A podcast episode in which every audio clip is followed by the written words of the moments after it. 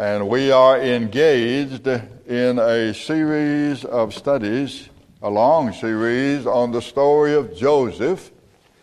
And today we'll look at a couple of verses, really more than that, but we'll form the study on a couple of verses. Genesis chapter 42. Genesis chapter 42. And we're only going to read two verses, verses 21 and 22. The title of this particular study, study number 62, in this series of studies on the story of Joseph, is Your Sins Will Find You Out. Verse 21. Now, Joseph is the governor. I'm going to tell you about it in just a moment. This is a conversation carried on by Joseph's brothers. They've been thrown in jail in Egypt. Verse 21 They said one to another, We are truly guilty concerning our brother, in that we saw the anguish of his soul when he pled with us, begged us, and we would not hear. Therefore is this distress come upon us.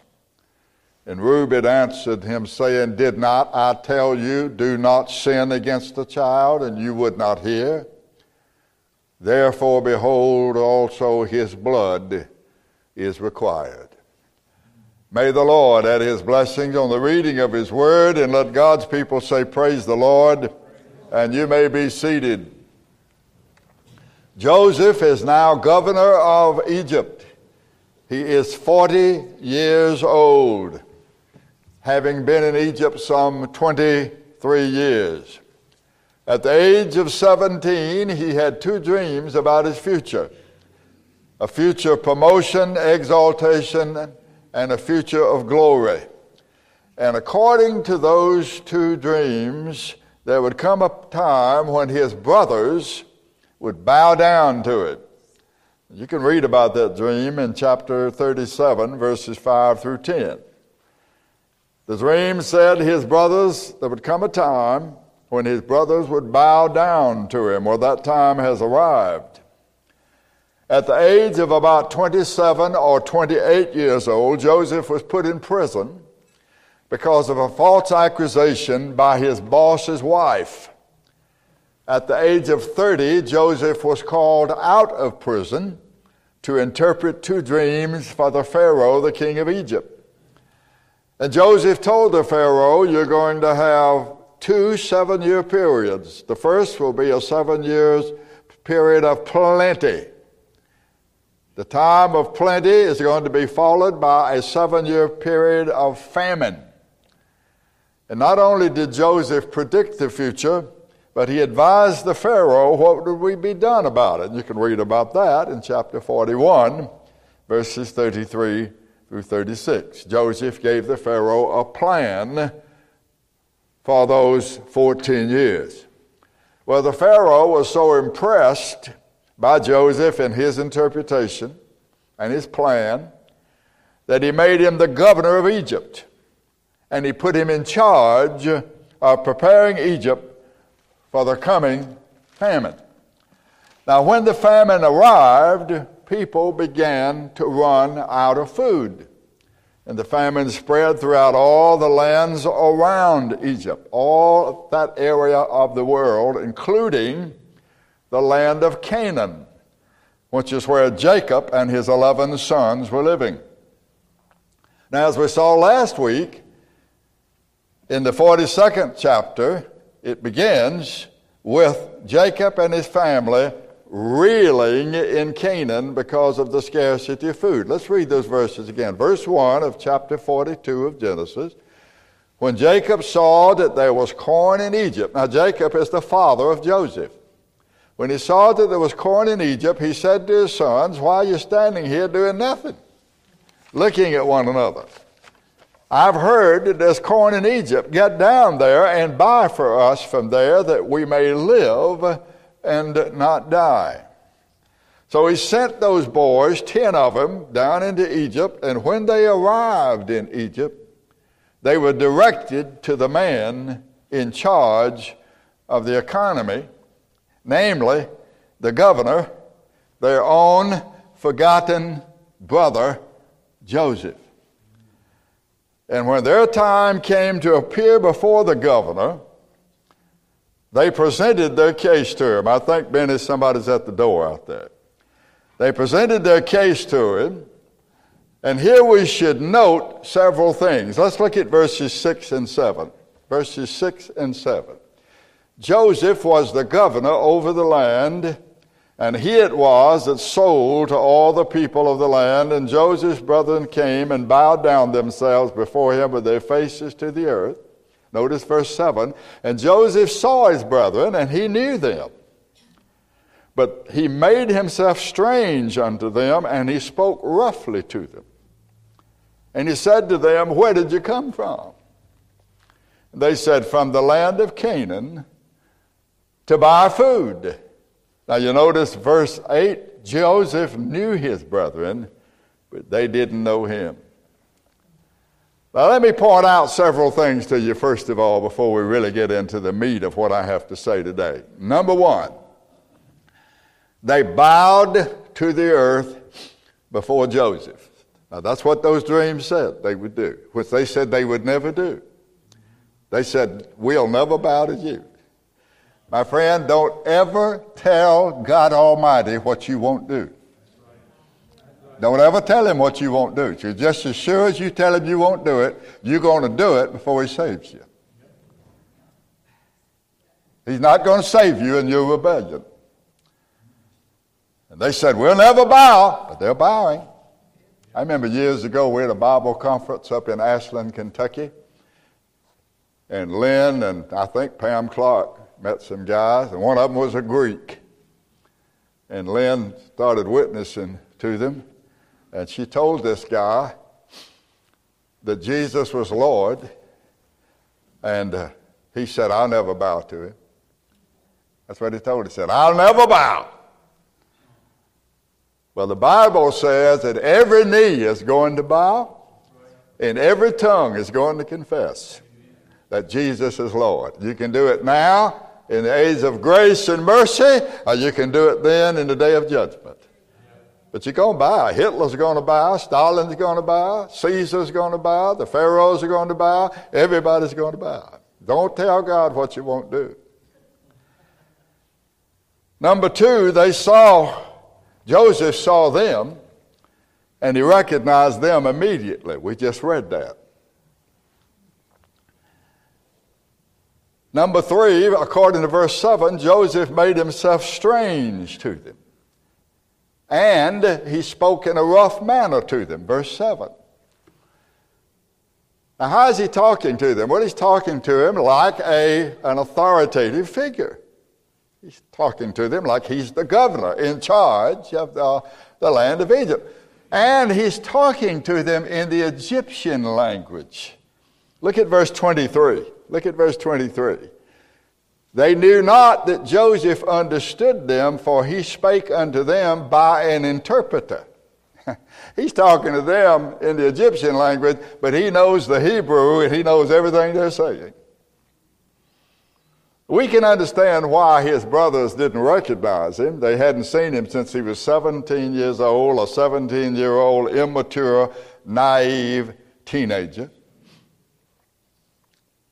He is now 40 years old, sitting on the throne of authority, dressed in the Egyptian clothes appropriate for a man of his rank, and speaking to them through an interpreter in the Egyptian tongue. And so, playing dumb, we can see this in verse 7. Playing dumb, Joseph asked them, Where are you from? Now, he knew where they were from, but he's, he's leading them along for a reason. Then notice this. Notice this. In verse 9, we're told that Joseph remembered the dreams that he dreamed at age 17.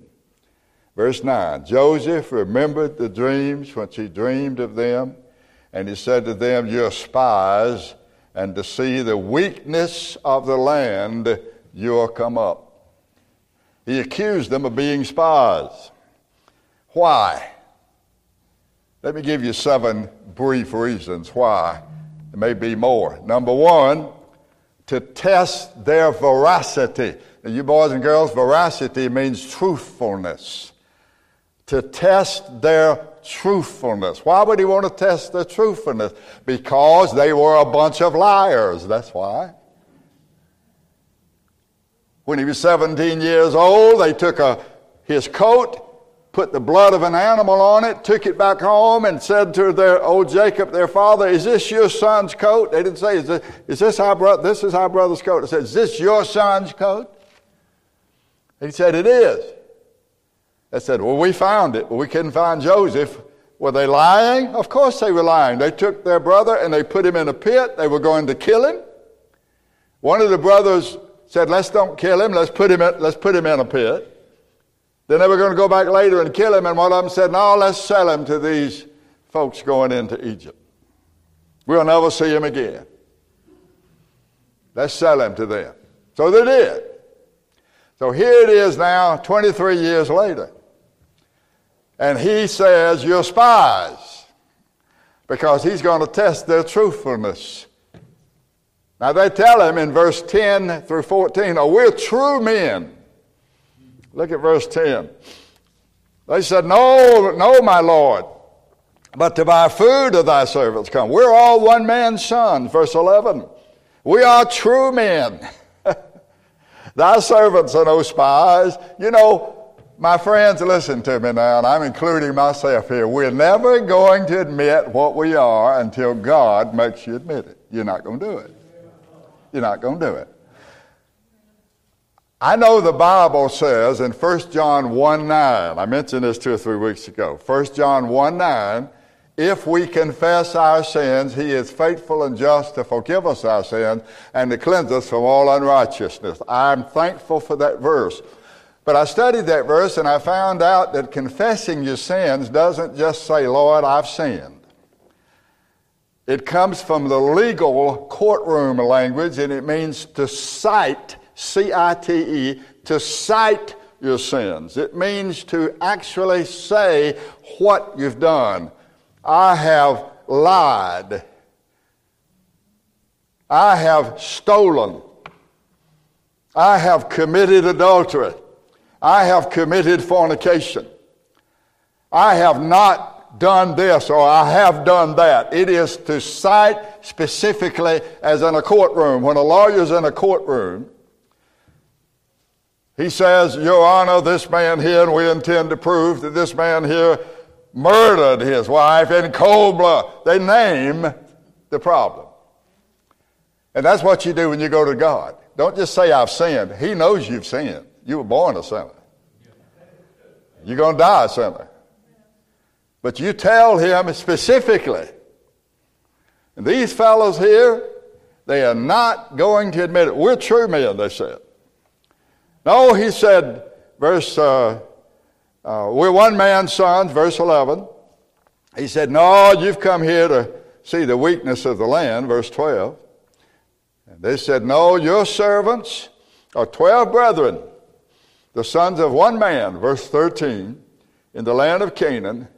The youngest is this day with our father. And look, watch this now. And it says in the King James Version, and one is not. They knew good and well that Joseph was not dead, but they didn't know that the man they're talking to him is the one that's not dead. One is not. We don't know where he is.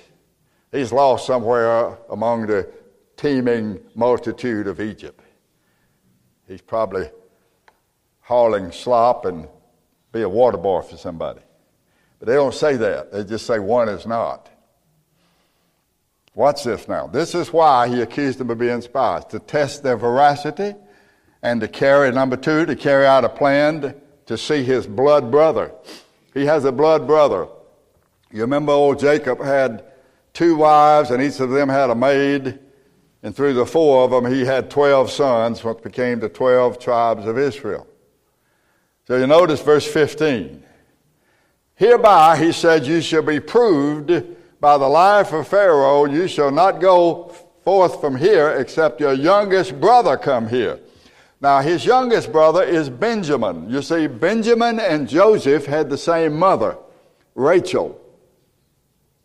These other boys, they are sons of Leah, and they're sons of the two handmaids of Rachel and Leah. But you remember reading back in Genesis, it was Rachel that Jacob loved. He never wanted any other wives. But he got hoodwinked in it. He got caught up in it. And now he's got 12 sons. He doesn't know one of them's still alive. And so Joseph wants to see his real blood brother. He wants to see Benjamin. He creates, he, he, accuses them of spying to create respect for his authority. And at number five, he accuses them of spies because in his plan, he's going to give them some hope. He first told them in verses 16 and 17 that all of them would be put in prison. Send one of you, verse 6, all of you but one, verse 16. Send one of you and let him fetch his brother, and you shall be kept in prison that your words may be proved whether there be any truth in you or not, or else by the life of Pharaoh you are spies. And he put them all together into the prison, into the jail, verse 17, for three days. Now, he doesn't intend to keep them in prison, but they don't know that. But they had three days to decide which one would be sent home but then he comes back in verse 19 and he said, I'm going to let all of you go but one. Verse 19, if you're true men, let one of your brethren be bound in the house of your prison, and you go. You get the corn that you came to get, and you return home. Verse 20, but you bring your youngest brother, that's Benjamin, you bring him to me. And by this your words will be verified, and you'll not die. So now he gives them a little hope. He told them they could all go, but they have to leave one. The sixth reason he's dealing with them like this is to break their pride, to put them in the fear of God, and bring them to the point of confession and repentance. And the seventh reason he's speaking to them like this is to further hide his true identity from them for the time being. We read that, verse 23. They knew not that Joseph understood them, for he spake unto them by an interpreter. Verse 24, he turned himself about from them and he wept. And he turned again to them and communed with them, and he took from them Simeon and bound him before their eyes. Now, there are four lessons that I want us to learn today. Four lessons. Number one, be sure your sins will find you out. Verse 21 and 22, while they were in that jail for three days, brother, everything they had done, everything they had said, all their lies, all their dishonesty, all the mess that they'd done, came home. And that's exactly what they said in verse 21. They said, We're guilty. And when he cried to us, Why are you doing this from that pit? We wouldn't hear him. This is why this distress has come upon us. Then Reuben said in verse 22, Didn't I tell you? Don't sin against the child. And you wouldn't hear. Therefore, his blood is required from us. Now, later, when you have time, you turn to Numbers chapter 32, and you'll find that Moses addressed two tribes, the tribes of Gad and Reuben. Gad and Reuben were on one side of the Jordan River, all the other tribes were on the other side. And Gad and Reuben said, Look, we want to settle over here, but we will help the rest of our brothers and the other tribes we'll help them conquer all the enemies, and we won't settle down over here until they've conquered their lands. And so Moses said to them, This is in Numbers 32. You can read it when you have time. He said to them, If you do all you have promised, you will be guiltless before the Lord, and the land shall be your possession. But if you will not do so, know that you have sinned against the Lord, and be sure your sin will find you out. This is what's happening right here with these brothers. The thing that they had long forgotten. They'd forgotten all about Joseph. They'd forgotten all about their mess. They'd forgotten all about their lies. But now it's coming home. Now the chickens are coming home to roost. All that they'd forgotten is brought back. Now that they're in prison, scared to death, they remember their wicked deeds. Many, many, many people will never face their wicked deeds until they are in God's prison house. But there it will be too late. Listen to the words of Jesus from Matthew chapter 5. Listen to what Jesus said. He said, Agree with your adversary quickly while you are in the way with him, lest at any time the adversary deliver you to the judge, and the judge deliver you to the officer, and you're cast into prison. And I say unto you truthfully, you will by no means come out until you have paid the uttermost farthing. Now here's the question Is God your adversary? If you refuse to bow to him, if you refuse to listen to him, if you refuse to kiss his son, if you refuse to believe on his son, God is your adversary. And you can read John 3.16 all you want. God so loved the world that he gave his only begotten son that whosoever believeth in him should not perish but have everlasting life. And that is true. He gave his son. But what is that to you? If you reject him, if you refuse him, if you will not bow to him, it makes God your adversary. And Jesus said, It is best to agree with him that you take sides with God against yourself. He accuses you of being a sinner. It's best to take sides with him and say, You're right, Lord. You're right. Everything you say about me is true. I have done everything you've accused me. Admit that he's right and you're wrong. Do as Joseph's brothers did while there's time, or don't do as they did while there's time. Joseph could only throw folks into the Egyptian prison, but the judge of heaven can throw us into hell. You think I'm being too harsh? Listen to the words of Jesus from Luke 12 and Matthew 10. Listen to what Jesus said.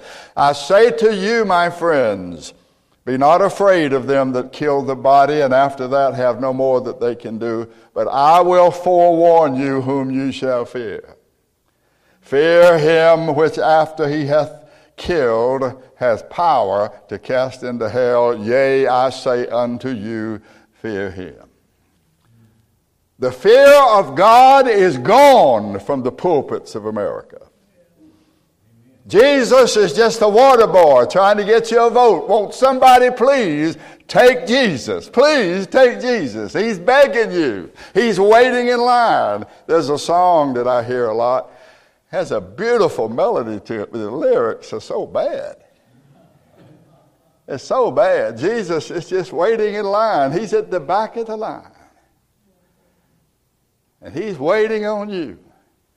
My friends, anguish gripped the heart and the souls of Joseph's brothers. Oh, the regret, oh, the guilt that came upon them. Think about this Jesus is our brother in the flesh. And he was a man of flesh and bone, just like we are. Have you heard the anguish of his soul as he hung upon the cross? My God, my God, why have you forsaken me?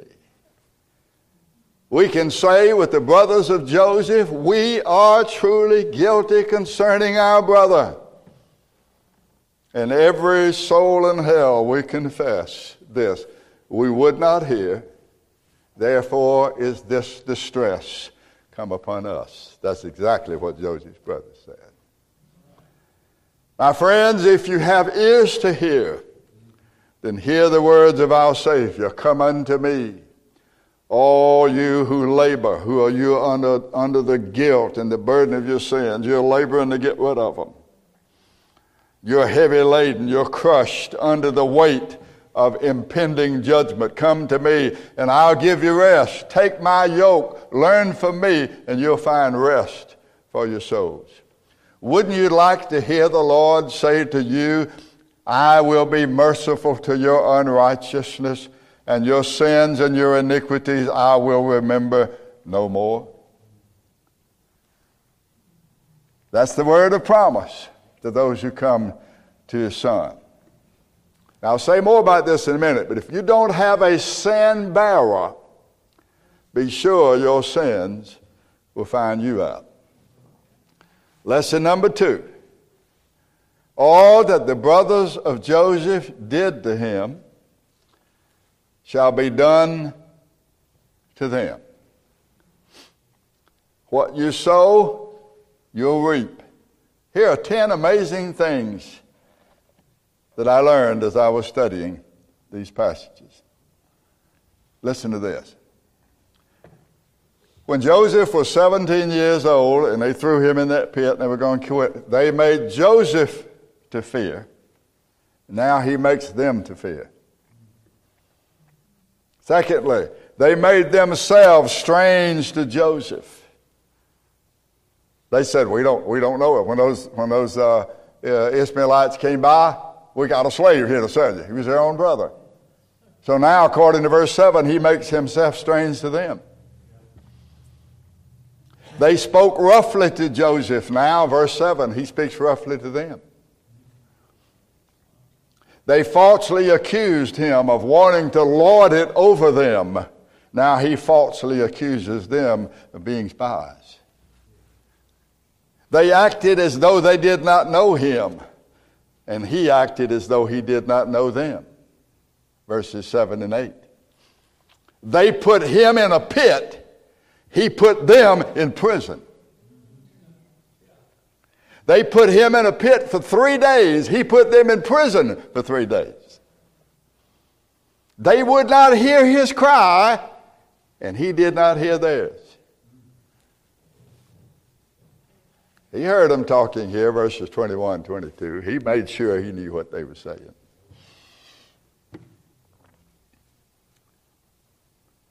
They spoke to him in a strange tongue, the tongue of cruelty. He spoke to them in a strange tongue, the tongue of the Egyptians. It was Simeon who led the rest of them in their harsh treatment of Joseph and it is Simeon who's going to be bound and held hostage in prison. Verse 24.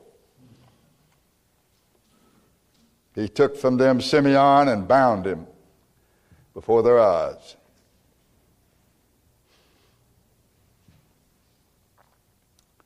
We can see in this that all that ungodly sinners and that's what I am, except for the grace of God, an ungodly sinner. So don't think I'm just calling you something. I'm worse than you are. Paul said he's got us both beat. He said, I'm the chief of sinners. But everything that ungodly sinners have done and said about the Son of God is going to come back. It's going to be done to them. You know what hell is? Let me tell you what hell is.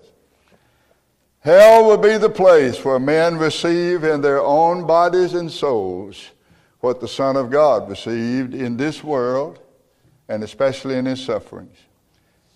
In hell, men will be utterly forsaken, just as the Son of God was on the cross.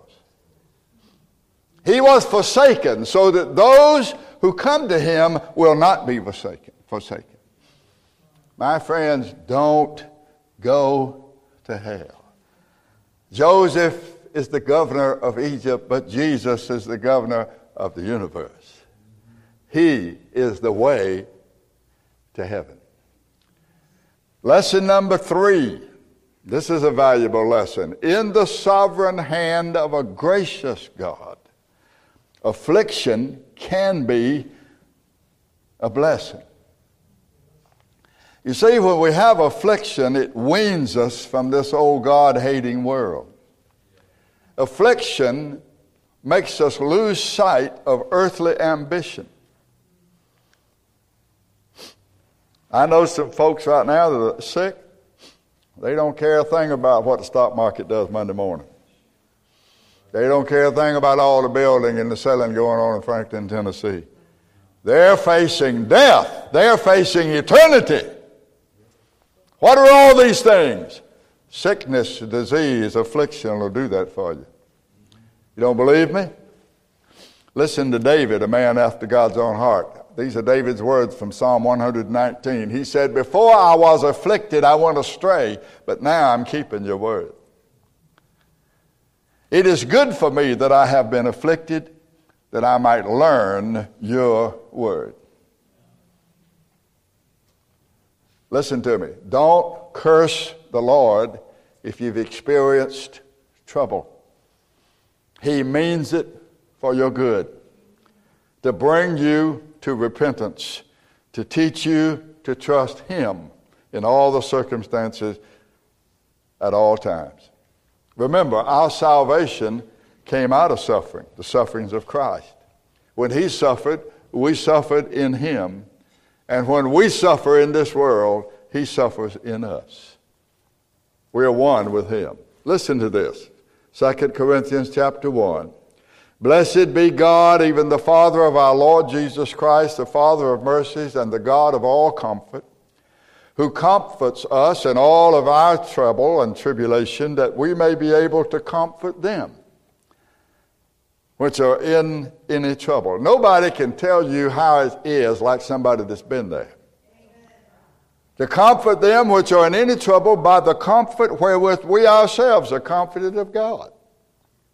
Listen now. For the sufferings of Christ abound in us, so our consolation also abounds by Christ. What did the Lord say to old Saul of Tarsus on his way to Damascus to, to arrest Christians and put them in prison and to beat them and kill them? Saul, Saul, why are you persecuting me? When you're persecuting my people, you're persecuting me. Jesus said in Matthew 25 to a group of folks assembled before him in a picture of the day of judgment, inasmuch as you have done it unto the one of the least of these, my brethren, you have done it unto me. Then to those on the left, he said, Depart from me, ye cursed, into everlasting fire, prepared for the devil and his angels. Verily I say unto you, inasmuch as you did it not to one of the least of these, you did it not to me. My brothers and sisters, because our Lord loves us, he makes even affliction to be a blessing. Your trouble is to bring you to the end of yourself.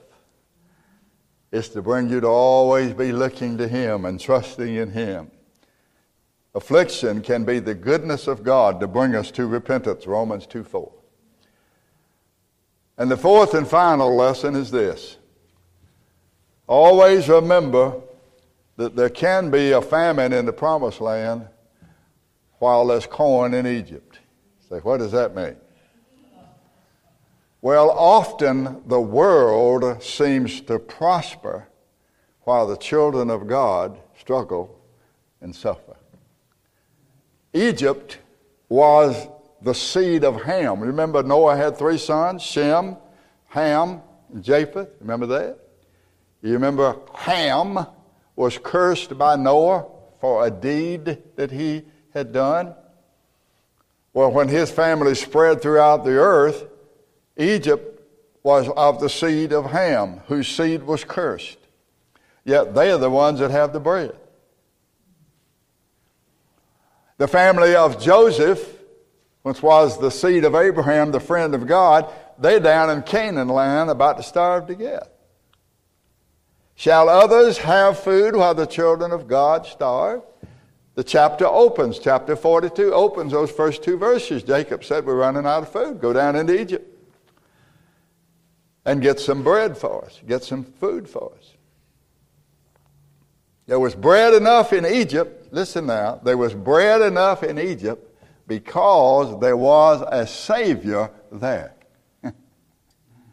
it was the Savior, Joseph, who had planned these storehouses because he knew God and God showed him that there's going to be seven years where everything's going to grow, everything's going to be good, and then it's going to be followed by seven terrible, horrific years. And so Joseph built all these storehouses and stocked them up so that when the seven bad years came, there's plenty of food.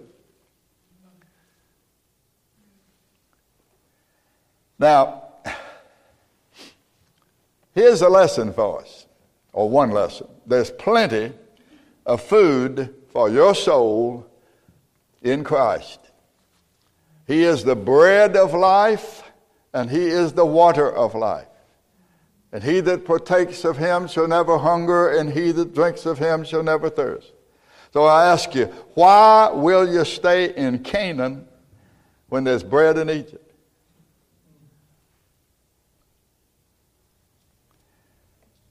Okay, who's going to get this bread? This is important, I close with this. You guys are going to get out in time and go to the restaurant before everybody else. Who's going to get this bread? Well, I've written down seven things.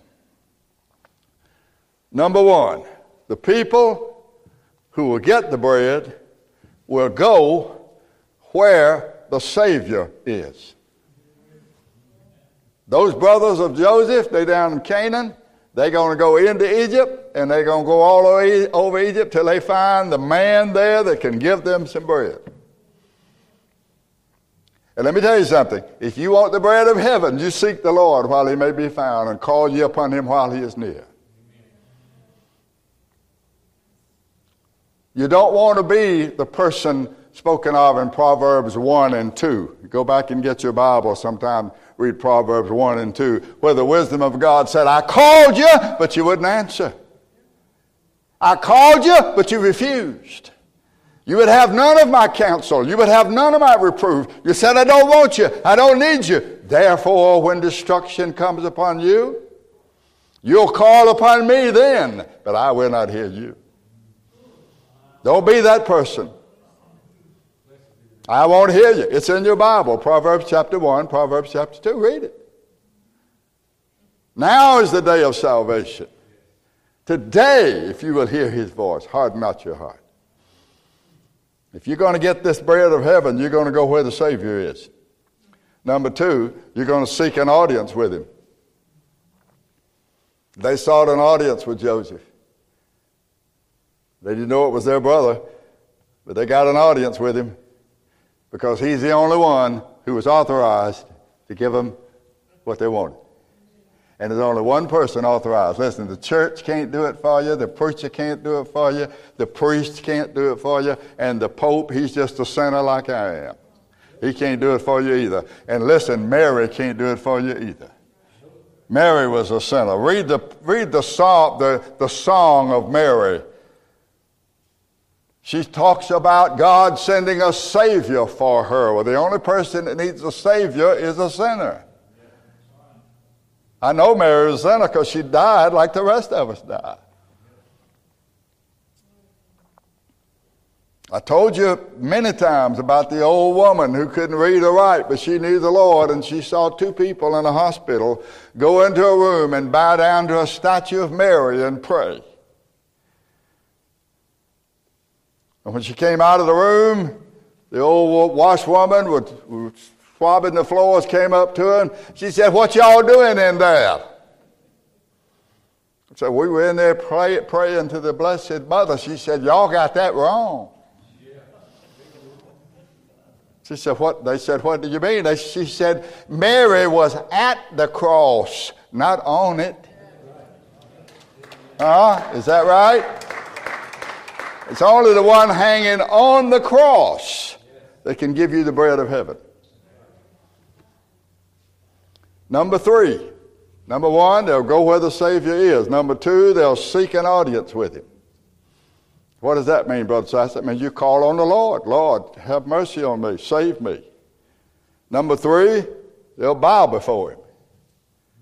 We're told right here that when they came before Joseph, It says they bowed down, verse 6, with their faces to the earth. They bowed all the way down, brother. Something they said they would never do. But they're doing it. And we're going to do it if we want the Lord. People fuss and fight and argue and say, well, you can receive Jesus as Savior, he's not as Lord. Here's the thing if He's not your Lord, He's not your Savior. You can't make Him Lord. People say He's your Savior, make Him your Lord. God beat you to it. He made Him Lord when He was born, He was born Lord. When He lived in this world, He was lived as a Lord. And when He hung on that cross, He was Lord. And now he's seated in heaven making intercession for all those that come unto God by him. He is Lord. He is the Lord of glory. He can't be anything else but the Lord. Why wouldn't we want to confess him as Lord? Only a rebel has a problem with that. And then, fourthly, they will prove themselves to be true petitioners. You see, verse 11 we're all one man's sons. We're true men. Thy servants are no spies. Joseph said, Okay, I'm going to give you a chance to prove it.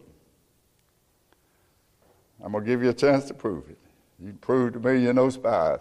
You can prove you're a sincere believer in the Lord Jesus Christ. How is that, Brother Silas, Well, you just keep on believing Him.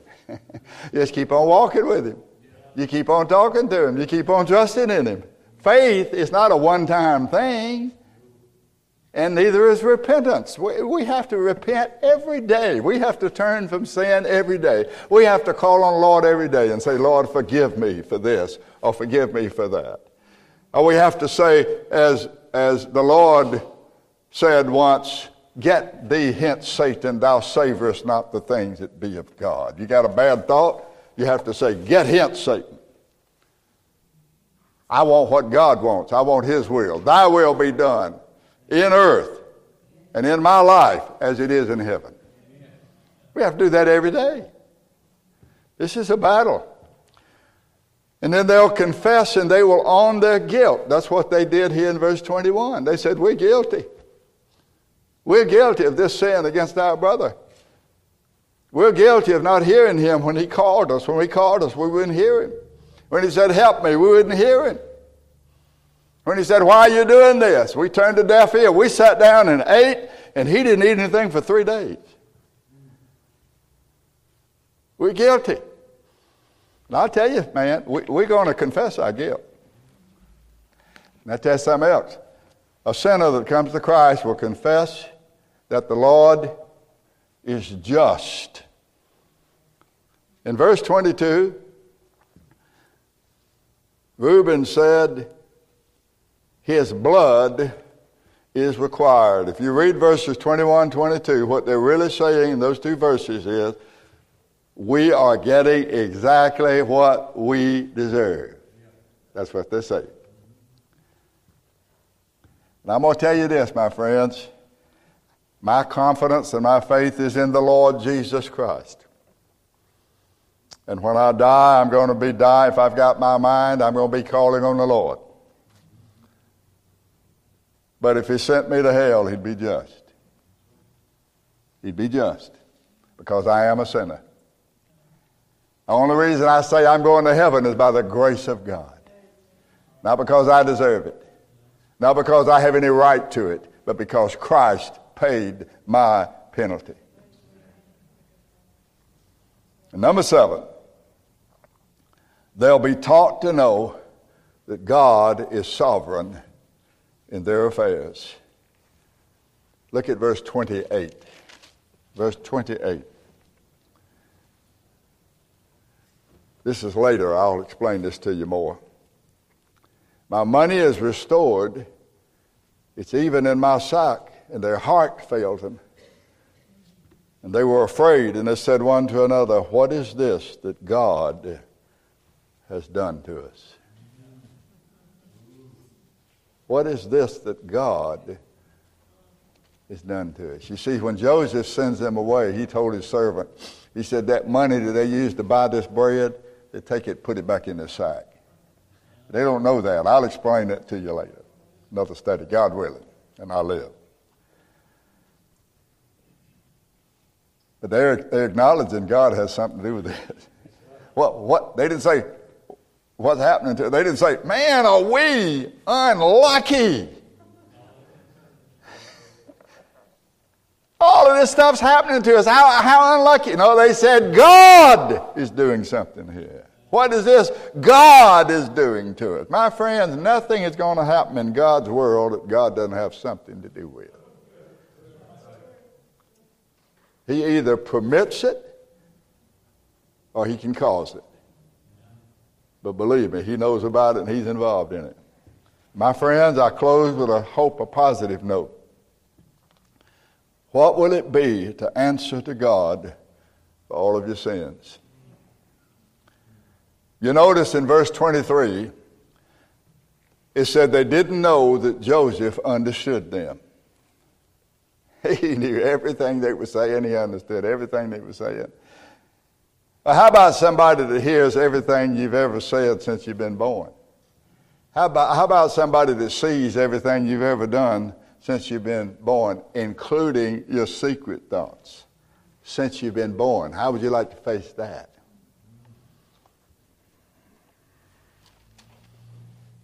Be like the old woman that husband was a drunk, but he was religious. She she was a Christian. She was going into a room to pray, and he said, Honey, pray for me. She fell down on her knees and she said, Lord, have mercy on my old husband who's a drunk. And he hollered out and he said, Don't tell him that. I believe he already knows about it. Huh? He's heard everything you've said. He's seen everything you have done, including your thoughts. How would you like to be faced with a lifetime of what you've said, of what you didn't say, of what you've done, of what you've thought? But how about this?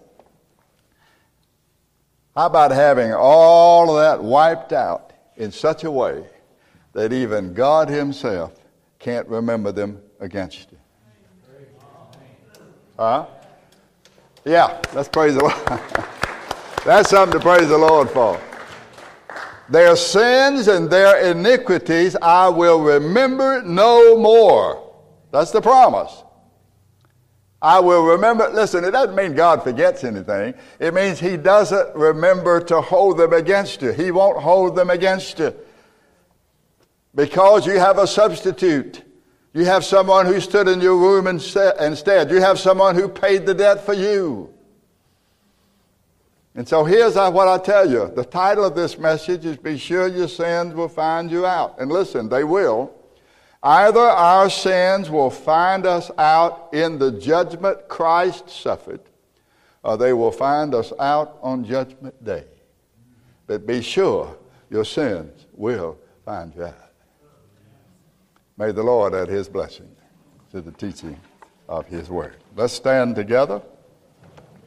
The only safe place to be is under the blood of Jesus. Only under the blood of Jesus are we safe in the shepherd's fold. The worlds may crumble, the stars may fall, but if we're under the blood of Jesus, we're safe. My friends, Come to the Lord Jesus now. Confess the Lord Jesus now. We had a beautiful baptism two weeks ago. Eli Alexander was baptized. Had a good conference. And there are others of you that need to confess the Lord Jesus Christ in baptism. Come to Him, call on Him. If I can help you, let me know. I'll pray with you. I'll try to open the scripture to you. But it's, it's like a little child. Jesus said, except you become converted and become like little children, you won't enter the kingdom of heaven. That's like a little child. Just believe what God has said and bow to it and confess it. Believe on the Lord Jesus Christ and you'll be saved. That's what the Bible says. All right, let's sing under the blood.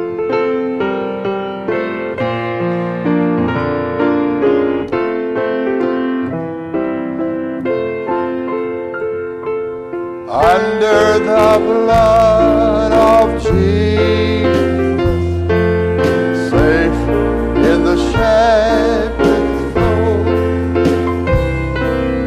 under the blood